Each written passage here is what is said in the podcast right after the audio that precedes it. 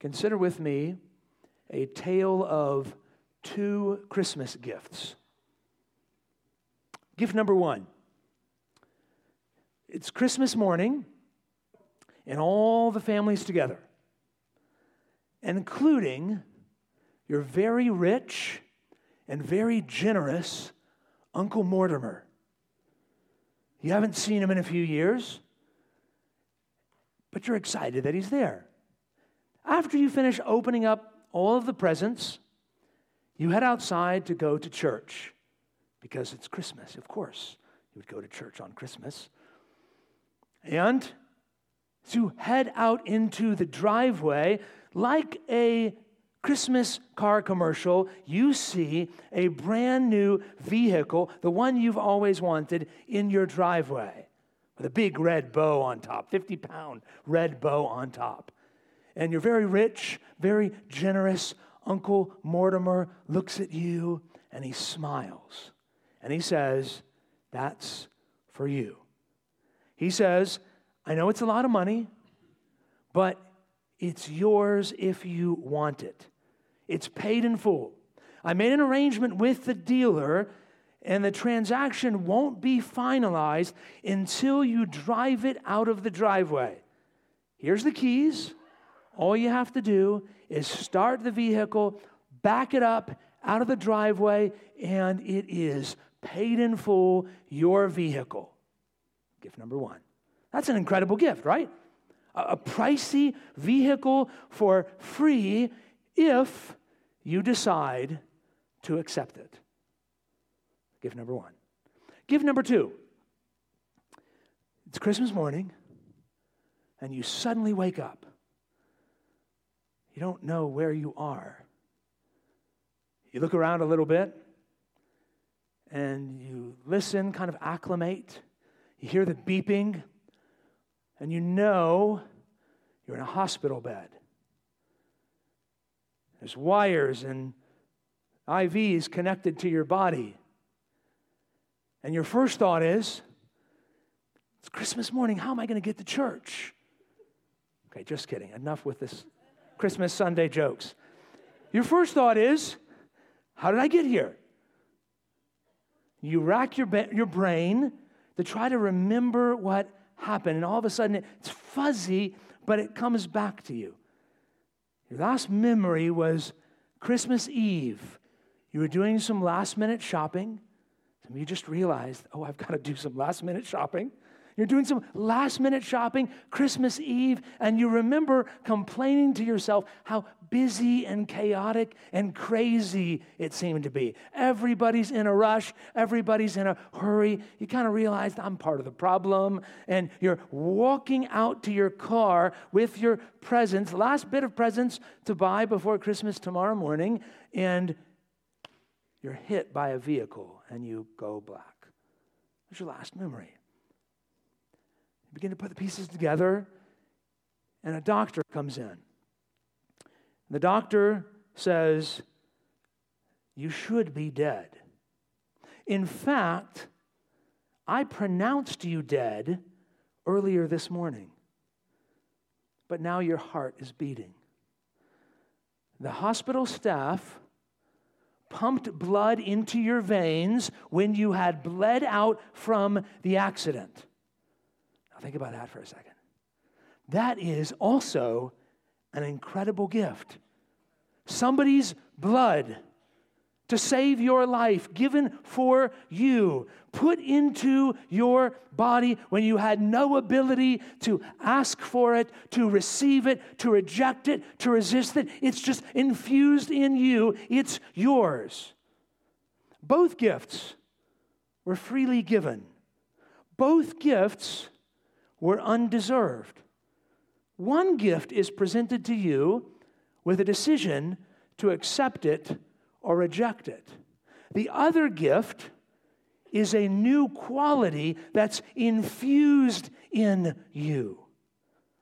Here's the question I want you to think about for a moment. Which of those gifts best describe the gift of salvation? Which of those gifts? Is salvation a gift that we accept or deny, like the vehicle from Uncle Mortimer? Or is salvation something that is worked in us by God's sovereign grace, like the blood that you received at the hospital? During this Christmas season, we've been walking through a kind of a theology of the atonement. We began by examining our need for the death of Jesus in our place. We are completely corrupted by sin. And then we looked at the Father's plan for the atonement. Before the foundation of the world, God the Father made a plan to save his people. Last week, we looked at the, the price that God the Son paid so that you could be ransomed. And last week, we said that when God makes a plan and pays the price, he guarantees the results. But how does that work? What if somebody rejects the gift that God planned for them and that the Son purchased for them? Here's the big idea I want us to cover this morning from our text in John chapter 6. God can guarantee the results of our salvation because he overcomes all our resistance by his sovereign grace. Let me tell it to you again. God can guarantee the results of our salvation because He overcomes all our resistance by His sovereign grace. And that, brother, sister, friend, is gloriously good news. I'll show you why in our text, John chapter 6, beginning in verse 35. If you're not already there, go ahead and turn there now. John 6, 35. This is a portion of Jesus' teaching that's sometimes called the bread of life discourse. You'll see why in just a moment. And in, this text, we see the truth that God overcomes our resistance to Him. So, in our text, I want to show you with God's help, I want to ask and answer four questions about God's overcoming grace. Let's read the passage one more time, and then we'll walk through those questions together. John 6 35. Jesus said to them, I am the bread of life. Whoever comes to me shall not hunger, and whoever believes in me shall never thirst. But I said to you that you have seen me, and yet do not believe. All that the Father gives me will come to me. And whoever comes to me, I will never cast out. For I have come down from heaven not to do my own will, but the will of him who sent me. And this is the will of him who sent me that I should lose nothing of all that he has given me, but raise it up on the last day. For this is the will of my Father, that everyone who looks on the Son and believes in him should have eternal life, and I will raise him up on the last day. So the Jews grumbled about him because he said, I am the bread that came down from heaven. And they said, Is this not Jesus, the son of Joseph, whose father and mother we know? How does he now say, I've come down from heaven? Jesus answered, do not grumble among yourselves. No one can come to me unless the Father who sent me draws him, and I will raise him up on the last day. Four questions about God's overcoming grace from this passage. Question number one What must I do to be saved? What must I do to be saved? This was, of course, the question that the Philippian jailer asked Paul and Silas in Acts chapter 16. You might remember the story. Paul and Silas enter into the city of Philippi and they cast a demon out of a slave girl. And because of that, her owners are frustrated. She was a fortune teller of sorts, and she's no longer able to do the, the work that she had done for them before. And so they get them arrested, beaten, thrown into prison. Paul and Silas in that Philippian jail are singing songs, even as they're shackled. And then there's an earthquake. And in some sort of a miraculous event, all of their chains are loosed, all of the jail doors are opened. And the Philippian jailer, whose job it was, you know, one job, don't let anybody out. And if you do, you die. Grabs his sword and is about ready to take his own life, thinking that the prisoners have escaped. And Paul and Silas cry out, Do not harm yourself. We're all still here.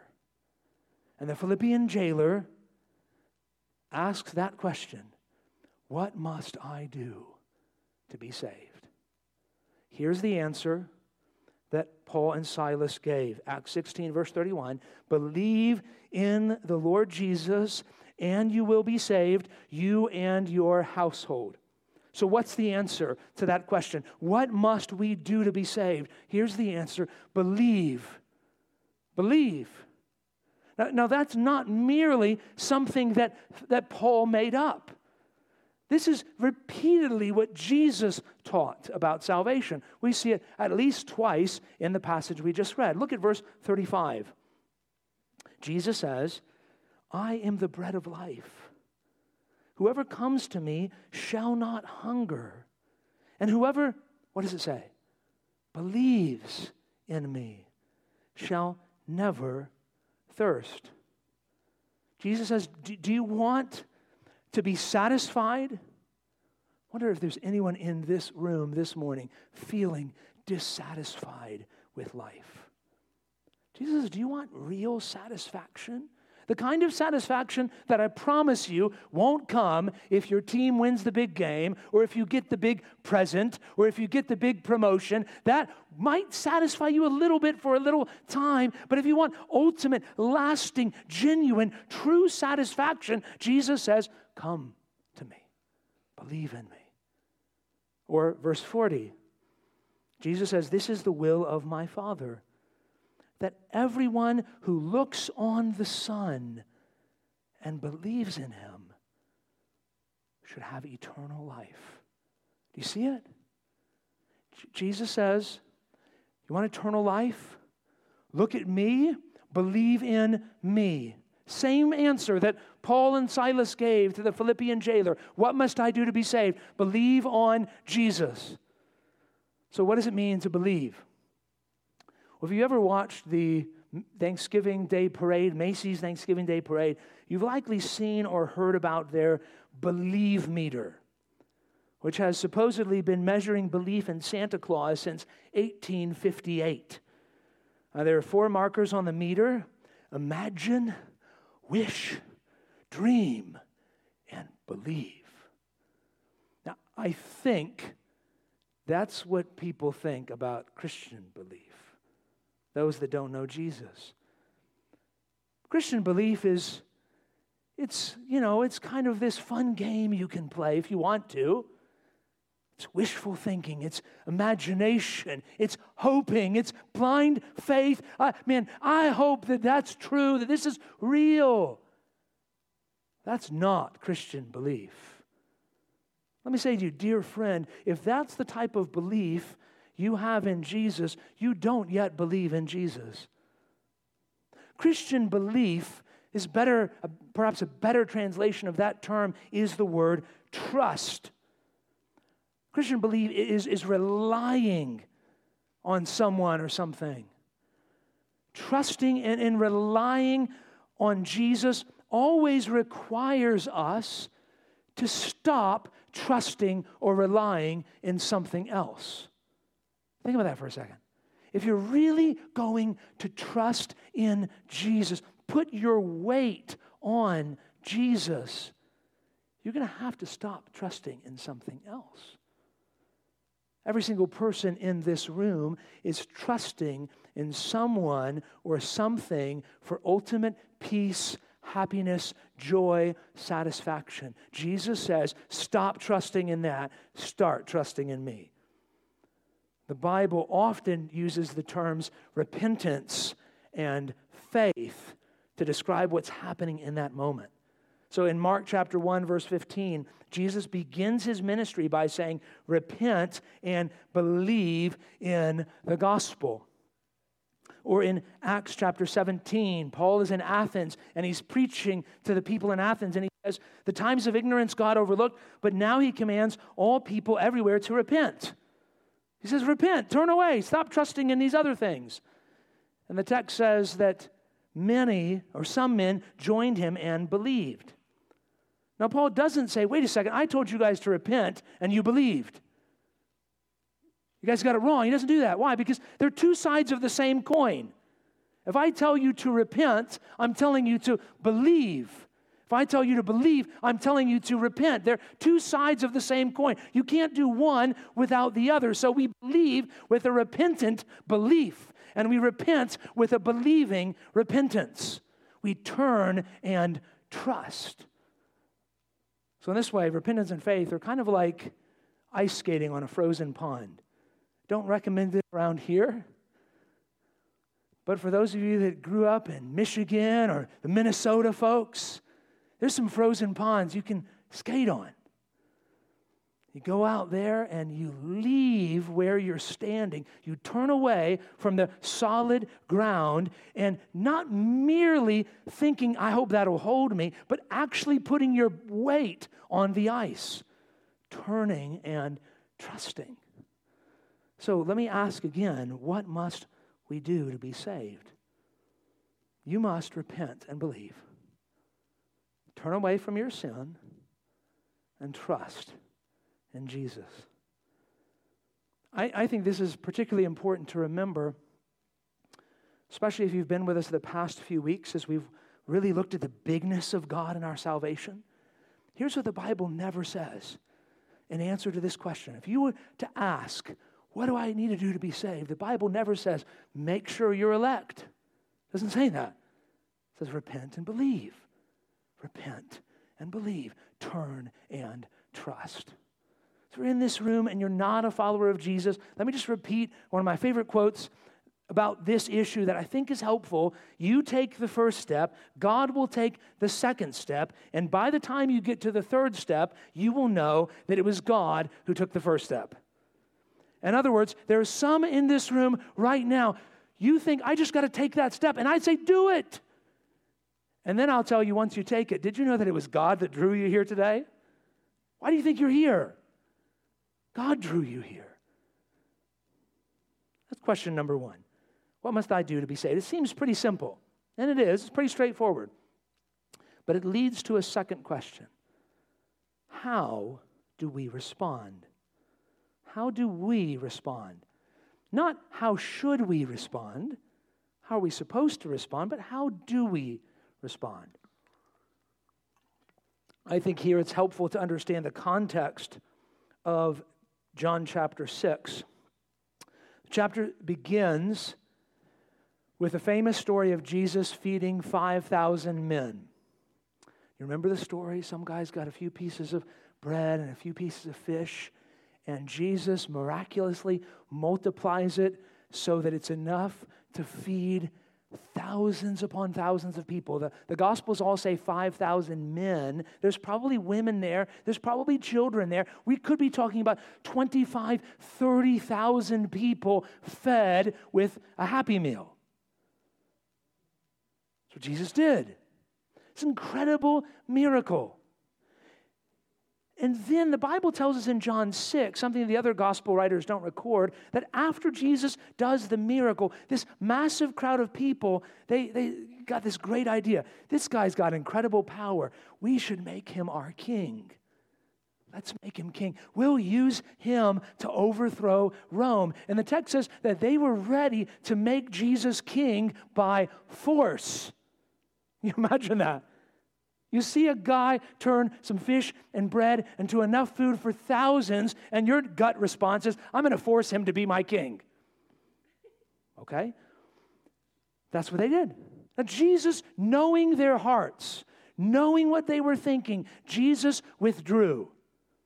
And the text tells us that the disciples get in a boat, they cross to the other side of the sea. Jesus walks over there because he's Jesus. He walks on water, crosses to the other side. The next morning, the crowd wakes up, Jesus is gone. And so they get in boats and they go to the other side. Can you just imagine life as Jesus or with his disciples? I mean, the crowds following you everywhere, always wanting something. And Jesus, in an incredible moment of perception, says to this crowd that comes to him the next morning, he basically says this You guys didn't come here because you were interested in me. You came here because you want breakfast. Essentially, that's what he says to them. That's the context of this story. Look at verse 26. John, 20, John 6, 26. Jesus answered them Truly, truly, I say to you, you are seeking me not because you saw signs, but because you ate your fill of the loaves. Do not work for the food that perishes, but for the food that endures to eternal life, which the Son of Man will give you. For on him God the Father has set his seal. Then they said to him, Well, what must we do to be doing the works of God? kind of similar to the question that we started with what must I do to be saved? To which Jesus replies, This is the work of God, that you believe in him whom he has sent. Isn't that interesting? If you come to Jesus and say, What work do you want me to do? The first work Jesus says is believe. Now, just think about what's happening. He's performed this incredible miracle. He's fed thousands upon thousands of people with a little bit of food. Now he's challenging them to believe. You would think their response would be, great, great, sign me up. I believe. I mean, man, that food was good. You got a basket left over over here. Is that how they responded? Look at verse 30. So they said to them, to him, Then what sign do you do that we may see and believe you? What work do you perform? Our fathers ate the manna in the wilderness. As it is written, He gave them bread from heaven to eat. Now, stop and think about what they're saying. Jesus says, Believe in me. And they say, What are you going to do to help me believe in you? What? What are you talking about? What am I going to. They refuse to believe. Then they say, Well, Jesus, you gave us bread and fish, but Moses, in the wilderness, Moses fed the whole nation of Israel for 40 years with bread from heaven. Jesus. Think that miracle's really good, do you? Well, come on. You can do better than that. Do something better. Do a real sign, Jesus. To which Jesus responds Verse 32 Truly, truly, I say to you, it was not Moses who gave you the bread from heaven, but my Father gives you the true bread from heaven. For the bread of God is not some manna floating down from the sky, it's He who comes down from heaven and gives life to the world. And they said to him, Sir, give us this bread always. And Jesus said, I am the bread of life. Whoever comes to me shall not hunger. Whoever believes in me shall never thirst. But I said to you that you have seen me, yet you do not believe. Now, I think this illustrates something incredibly important about humanity. You can see Jesus you can taste his miracles. You can hear his voice with your physical ears. You can speak to him and still not believe. Think about that. These people saw tasted, heard, watched, and they still refused to believe. Now, this is the point where the inner attorney, each of us has an inner attorney inside of us. It's always defending ourselves. Your inner attorney is saying, Yeah, well, that's what those guys did, but I'm, I'm not like that. I'm one of the good ones. Listen to the word of God. Romans chapter 3. None is righteous. No, not one. No one understands. No one seeks for God. Can I just challenge you? I think that the way the people responded in this story is not how some people sometimes respond, it's how all people all the time respond, except when the Spirit moves in a powerful way. We'll talk about that in a second. But I want you to hear that again. This is not the way some people sometimes respond, it's how all people all the time respond. We see, we hear, we taste, and we reject. That is the human heart. That's you, dear friend, apart from Jesus. How do we respond? We reject. This is what we do. Now, that's a pretty bleak picture if the story ends there. And I think it should lead us to a third question. If you're paying attention, you should be asking this question Who then can be saved? Who then can be saved? Now, if you remember your Bibles, you know this, of course, is the question that the disciples asked in Matthew chapter 19.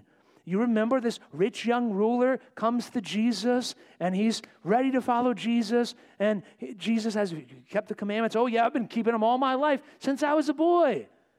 And Jesus says, This is one thing that you lack. Sell all that you have and give to the poor. And the Bible says that he went away sorrowful because he had many possessions. And then Jesus says, It is easier. Let me just read it to you Matthew chapter 19.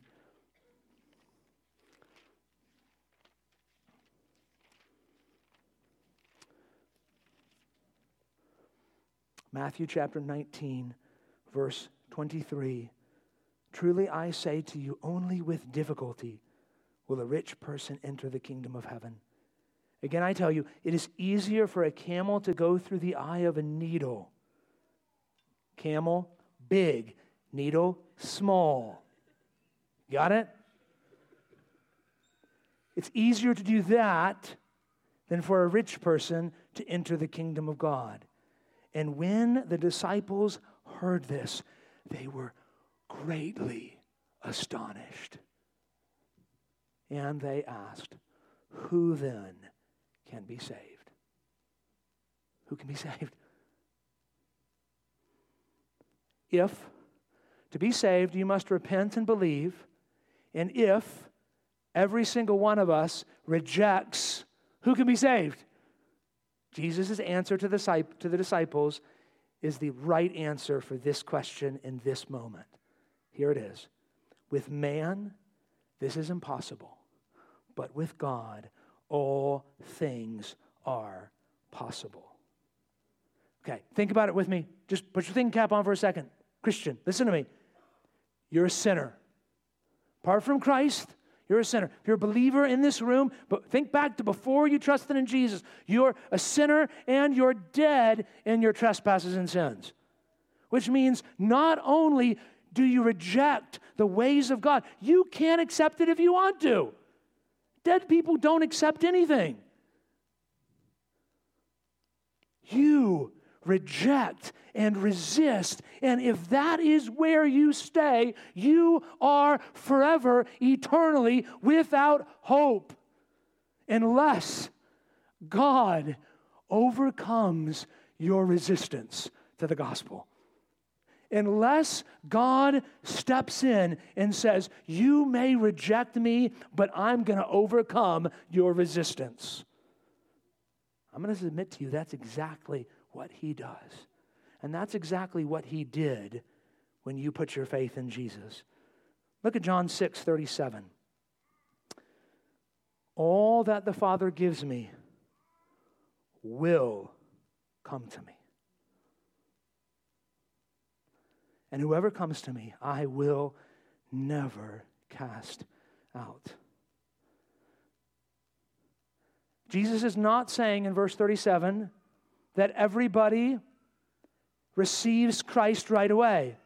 He's not saying we don't occasionally resist and reject God. He is saying that if God has given you to the Son, then God will overcome your resistance. Look at verse 44. No one can come to me unless the Father who sent me draws him. Uh, these two verses are two sides of the same coin. Nobody can come to Jesus unless the Father draws them, and everybody who the Father draws will come to Jesus. That is glorious, good news. This doctrine is sometimes called irresistible grace. I don't particularly like the name because it implies that you, you, you can't resist God. You do resist God. I think a better term is effectual grace or overcoming grace. This idea that you might resist, you might stiff arm God for 75 years, but He will overcome your resistance if you belong to Him. So, how does He do it? Think back to the first question what must we do to be saved? What's the two things? What do we do? Repent and Believe. Where do repentance and belief come from? Philippians 1, verse 29. For it has been granted, given, here's a gift, it's been granted to you that for the sake of Christ, you should not only believe in him, but also suffer for his sake. Do you notice what Paul is saying to the Philippian church? God gave you the ability to believe. Or, Acts chapter 11. Verse 18 When they heard these things, they fell silent and they glorified God. This is after the salvation of Cornelius and his household, saying, Then to the Gentiles also, God has what? Granted repentance that leads to life. God gives the ability to believe, and God gives the ability to repent. So think back to our tale of two gifts that we began with this morning. Is repentance, our repentance and faith like the car from Uncle Mortimer, or is it like that blood that's infused into your body? I believe biblically that repentance and faith are gifts from God that you receive sometimes when you're not even asking for them. He overcomes your resistance. Can you think back to the moment when you repented and believed in Jesus? Maybe you were rejecting him. Maybe you went to church kicking and screaming. Maybe I've heard some of you tell stories about white knuckles on the pews, like, I don't want to go. And God so overcame your resistance that you couldn't help but repent and believe.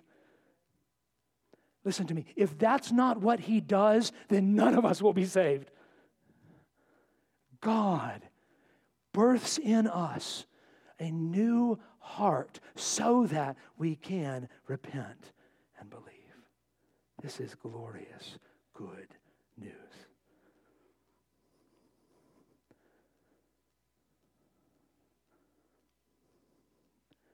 God can guarantee the results of our salvation because he overcomes all our resistance by his sovereign grace. Let me ask a final question this morning. Where do we go from here? What do we do with this doctrine? The idea that God's grace overcomes our resistance. How do we respond to that? Let me suggest a couple of different ways to respond. The first is, is very simple you're in here and you're not a follower of Jesus, repent and believe. Repent and believe. Look at John 6 37 again.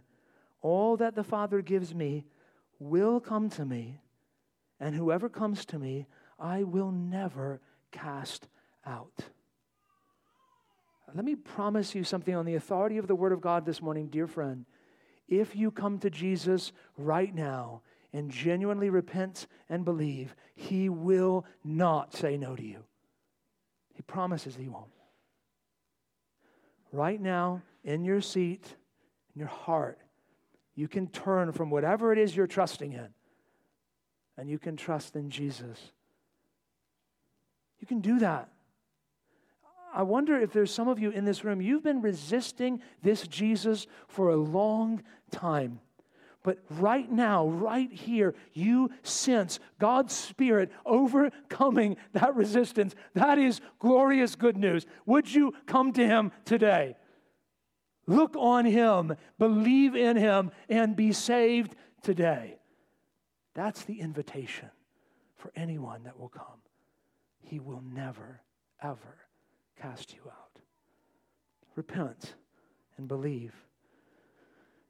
If you're in this room and you're a follower of Jesus, there's great comfort in John 6:37. If you have turned from your sins and trusted in Jesus, he will never cast you out. He does not say, I'll never cast out as long as they don't fill in the blank. I'll never cast them out unless, no. If you have turned and trusted in Jesus, He will never cast you out. Be encouraged, Christian. You did not earn this. It is a gift you have received. Second application, second way to respond to this glorious doctrine, similar to last week, simply just to praise God. Uh, the girls and I have been reading through the Chronicles of Narnia series together, and we just finished Prince Caspian. And in that book, uh, Lucy returns to the magical world of Narnia for the second time and when she first she sees Aslan, the, the great lion king, she's surprised at how much bigger he looks. And so she talks to him about it. And she says, Aslan, you're bigger. And he says, That's because you're older, little one. She says, Not because you are. And he says, I am not. But every year you grow, you will find me bigger. Christian, every year you grow, you will see that God is bigger than you imagined. Perhaps for decades, you've been thinking that you just figured it out. And today, in the past few weeks, you see in God's Word, you see a plan that's far bigger in scope than you could ever have imagined. That God the Father would plan this, that the Son would purchase this, and that the Spirit would give me the ability to repent and believe. And you say, Wow. God is well pleased when you say, Wow. He wants you to see how big and glorious and majestic He is. Third application keep proclaiming the good news, keep telling people about Jesus. A couple of weeks ago, I sat near some folks who were struggling with a wayward child. And one of the dear saints around the table said, Remember, they can't come unless God draws them so encouraged in that moment. So encouraged to hear God's people encouraging each other that our, our hope for our lost children, our hope for your unbelieving husband or wife, your hope for your sister or brother that you're going to see this Christmas that doesn't know Jesus, your hope for those grandchildren, it is not in you. It's not in your ability to get it all right. It's not in your ability to have the perfect gospel presentation. It's not in your ability to answer all their objections. Your hope is in the Father. And so you go to the Father and you say, Please draw him, draw her. Would you please, Lord, draw them to yourself? And then you tell them. And you pray that God will use the little morsels that you share to awaken them an appetite for Himself. Keep telling people about Jesus. One final application is that we, since we've been loved like this, we should love like this. Think about how you've been loved, Christian. Before the foundation of the world, God planned to love you. 2,000 years ago, God sent his son to pay a price to adopt you. The Spirit pursues you in love, even overcoming your resistance to him. Would you love other people that way? To the Christians in this room, let me just a word to the Christians. If somebody resists you and you're trying to love them, you're trying to pursue them, you're trying to build a relationship, disciple, encourage them, what's your first instinct? I'll tell you mine. I'm done with you. I mean, I'll, I'll pour into somebody else. What if the Spirit did that with you, Christian? Aren't you glad that you have a God that overcomes your resistance to Him? If you have such a God who has loved you like that, ought you not, by the Spirit's power, strive to love others like that, to overcome even their resistance so that you might love them well? The new Christmas movie, Spirited, treats viewers to a fresh spin on Charles Dickens' A Christmas Carol. What if Scrooge resisted the three spirits? What if Scrooge didn't want to change? What if Scrooge simply said, No thanks, good afternoon? That's every one of us, isn't it? We want to resist God. We don't want to change. But God doesn't quit on his people. He pursues, he pursues, he pursues until all our resistances are overcome. And in the end, we're not dragged kicking and screaming to faith in Jesus. When God is done with us, we want him.